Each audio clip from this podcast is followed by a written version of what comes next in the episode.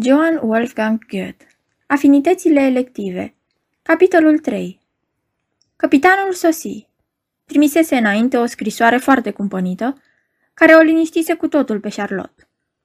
O atât de mare limpezime a conștiinței de sine, o atât de mare claritate despre propria lui situație, despre aceea a prietenilor săi, deschidea o perspectivă senină și veselă.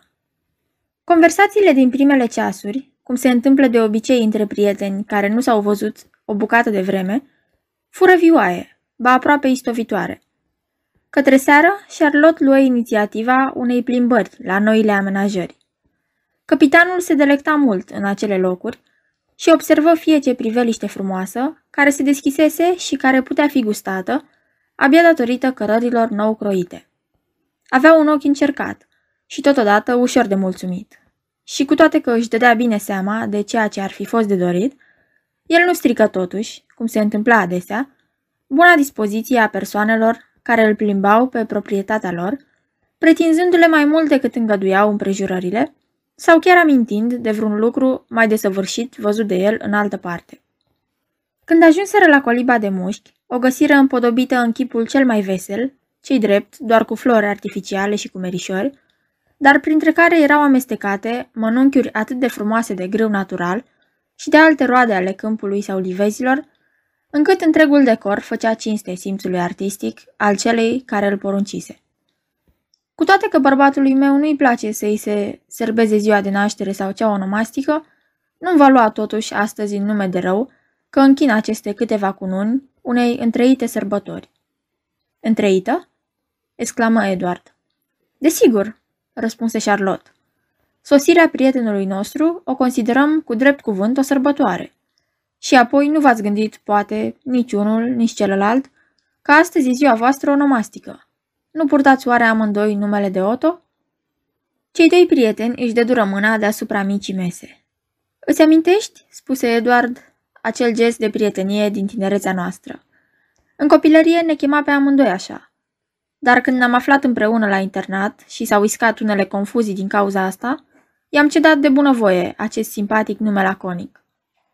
Fapt prin care n-ai fost chiar atât de generos, spuse capitanul, căci mi-aduc bine aminte că numele de Eduard îți plăcea mai mult, după cum și sună deosebit de frumos când e rostit de buze plăcute. Ședeau acum toți trei în jurul aceleiași măsuțe, lângă care Charlotte vorbise cu atâta aprindere împotriva sosirii oaspetelui lor. În mulțumirea lui, Edward nu voi să amintească soției sale acele ceasuri, dar nu se putea abține să spună. Ar fi loc și pentru a patra persoană. În acel moment, cornuri de vânătoare răsunară dinspre castel, ca pentru a confirma și întări bunele sentimente și urările prietenilor aflați la oaltă. Ascultară în tăcere, reculegându-se fiecare și simțind îndoit fericirea proprie într-o atât de frumoasă reunire. Eduard întrerupse cel din tâi această pauză, ridicându-se și ieșind din coliba de mușchi. Să-l ducem îndată pe prietenul nostru până sus pe culme, spuse către el Charlotte, ca să nu creadă că numai această cale îngustă constituie moștenirea și locul nostru de ședere. Priveliștea devine mai largă acolo sus și simți cum îți crește inima în piept de plăcere. Atunci va trebui să mai urcăm, de această dată pe vechea cărare, care e cam anevoioasă, Sper însă că data viitoare, treptele și potecile mele vor conduce mai ușor până în vârf. Și astfel ajunseră, peste stânci, prin tufăriș și mărăciniș, până pe ultima înălțime, care nu forma un platou, ci o coamă continuă și roditoare. În spate, satul și castelul nu se mai vedeau. În vale se zăreau iazuri întinse, dincolo dealuri păduroase, de-a lungul cărora acestea se desfășurau. În sfârșit, stânci povârnite, care mărgineau vertical, cu precizie, ultima oglindă de apă, reflectându-și formele lor impunătoare pe suprafața acesteia. Acolo, în râpă, unde un pârâu năvalnic se prăvălea în iazuri, se afla pe jumătate ascunsă o moară, care, împreună cu împrejurimile ei, apărea ca un prietenos loc de odihnă. În vastul semicerc, îmbrățișat cu privirea, alternau în chip variat șesuri și coline, desișuri și păduri, a căror verdeață tânără promitea pentru mai târziu un platou dintre cele mai bogate. În unele locuri, privirea era reținută de grupuri răslețe de copaci. Deosebit de avantajos se detașa, la picioarele prietenilor care contemplau peisajul, un pâlc de plop și de platani, apropiat de marginea iazului din mijloc. Erau în plină creștere, proaspeți, sănătoși, avântându-se în sus și lărgindu-și coroanele. Eduard atrase atenția prietenului său, mai ales asupra acestui grup de copaci. Pe ăștia, exclamă el, i-am plantat eu însumi în tinerețe. Erau tulpini tinere pe care le-am salvat atunci când tatăl meu a pus să fie dezrădăcinate cu prilejul amenajării unei noi porțiuni a marii grădini a castelului. Se întoarseră mulțumiți și voioși. Oaspetele fu găzduit într-un apartament spațios și plăcut, din aripa dreaptă a castelului, unde își rândui foarte curând cărțile, hârtiile și instrumentele pentru a-și urma activitatea obișnuită. Dar în primele zile, Eduard nu-i dă pace. Îl plimbă peste tot, când călare, când pe jos, spre a-l familiariza cu regiunea, cu moșia, împărtășindu-i în același timp dorințele pe care le nutrea de multă vreme în cugetul său, în vederea unei mai bune cunoaștere a acesteia și a unei exploatări mai avantajoase. Primul lucru care ar trebui făcut, spuse capitanul, ar fi să întocmesc, cu busola, un plan al regiunii. Este o treabă ușoară și amuzantă și chiar dacă nu oferă precizia cea mai mare, ea rămâne totuși utilă și, pentru început, îmbucurătoare. De asemenea, poate fi îndeplinită fără prea multe ajutoare și cu certitudinea de plină de a fi dusă la bun sfârșit. Dacă te vei gândi mai târziu la o măsurătoare mai precisă, vom găsi un leac și pentru aceasta. Capitanul era foarte exersat în acest mod de ridicare a planurilor. Adusese cu el instrumentele necesare și se apucă îndată de lucru. Îi instrui pe Eduard și pe câțiva pasnici și săteni care urmau să-l ajute la această treabă. Zilele erau prielnice. Serile și primele ceasuri ale dimineții le foloseau pentru a desena și hașura. Curând conturul fu tras cu tuș și întreaga hartă colorată. Iar Eduard își văzu proprietățile, răsărind cu deplină claritate de pe hârtie, ca o nouă creație. Avea impresia că face abia acum cunoștință cu ele și abia acum ele păreau să-i aparțină cu adevărat. Li se oferi astfel prilejul să discute despre ținut, despre amenajări care, constatau ei, puteau fi realizate mult mai bine după un asemenea plan general, decât făcând diferite experiențe izolate asupra naturii, pe temeiul unor impresii întâmplătoare. Trebuie să explicăm aceasta soției mele, spuse Eduard. Să nu faci asta, răspunse capitanul, căruia nu-i plăcea să opună convingerilor altora pe ale sale, întrucât experiența îl învățase că părerile oamenilor sunt cu mult prea diverse pentru a putea fi făcute să coincidă, chiar și prin cele mai raționale argumente. Să nu faci asta, strigă el. Ai putea ușor să o derutezi, căci, asemenea tuturor acelora care se îndeletnicesc cu astfel de treburi doar ca diletanți, ea ține mai mult la propria ei acțiune decât la rezultat. Oamenii aceștia pipăie natura, au predilecție pentru cutare sau cutare locșor, nu îndrăsnesc să înlăture cutare sau cutare obstacol, nu sunt destul de cutezători ca să jerfească un lucru, nu-și pot imagina dinainte ce va rezulta, încearcă, lucrul reușește sau dă greș, ei schimbă, schimbă, poate ceea ce ar trebui să lase neschimbat și lasă neschimbat ceea ce ar trebui să schimbe și astfel totul rămâne până la urmă o adunătură care atrage și amuză, dar nu satisface. Recunoaște sincer, spuse Edward, că nu ești mulțumit cu amenajările ei. Dacă execuția ar epuiza ideea, care e foarte bună, n-ar fi nimic de observat. S-a trudit să ajungă până sus printre stânci, iar acum îi chinuiește, dacă vrei, pe toți aceia pe care îi face să urce pe culme. Nu poți umbla în voie niciunul lângă altul, niciunul după altul. Ritmul pașilor este întrerupt în fiecare clipă. Și câte altele ar mai fi de obiectat. Dar ar fi fost oare ușor ca lucrurile să fie făcute altminteri? întrebă Edward. Foarte ușor, răspunse capitanul. Ar fi fost de ajuns să se spargă colțul de stâncă, de altfel neînsemnat, fiindcă e alcătuit din bucăți mici, și s-ar fi obținut o cotitură frumos arcuită pentru urcuși și totodată bolovan de prisos cu care s-ar fi putut împlini locurile unde drumul ar fi ieșit prea îngust și ciuntit. Dar toate astea rămân între noi. Alminteri, ea ar fi dezorientată și s-ar amărâ. De asemenea, tot ce a fost făcut trebuie păstrat. De ar fi vorba să se mai cheltuiască bani și muncă, s-ar mai putea face diferite amenajări și realiza multe lucruri plăcute, de la coliba de mușchi în sus și până peste culme. Dacă în acest schip cei doi prieteni erau destul de ocupați cu cele prezente, nu le lipseau nici amintirile vii și plăcute din zile apuse, amintiri la împrospătarea cărora obișnuia să ia parte și Charlotte. Își propuseseră, de asemenea, de îndată ce lucrurile cele mai urgente aveau să fie terminate, să ia jurnalele de călătorie și să evoce și în acest mod trecutul. De alminteri, Edward avea mai puține subiecte de conversație când se afla singur cu Charlotte, mai ales de când avea pe inimă criticile ce îi se păreau atât de îndreptățite, privind felul în care ea amenajase parcul. Multă vreme, el îi ascunse cele ce îi fusese răspuse confidențial de capitan, dar la urmă, când o văzu pe soția sa, ocupându-se din nou să înșghebeze prin mici trepte și potecuțe, o urcare anevoioasă de la coliba de mușchi până la culme, el nu se mai putu reține și, după câteva ocolișuri, o puse în cunoștința noilor convingeri pe care le dobândise. Charlotte rămase consternată. Era destul de ageră pentru a-și da seama de îndată că ceilalți aveau dreptate, dar cele făcute contraziceau acea părere și rămâneau făcute de-a binele. Ea le găsise potrivite, le găsise de dorit.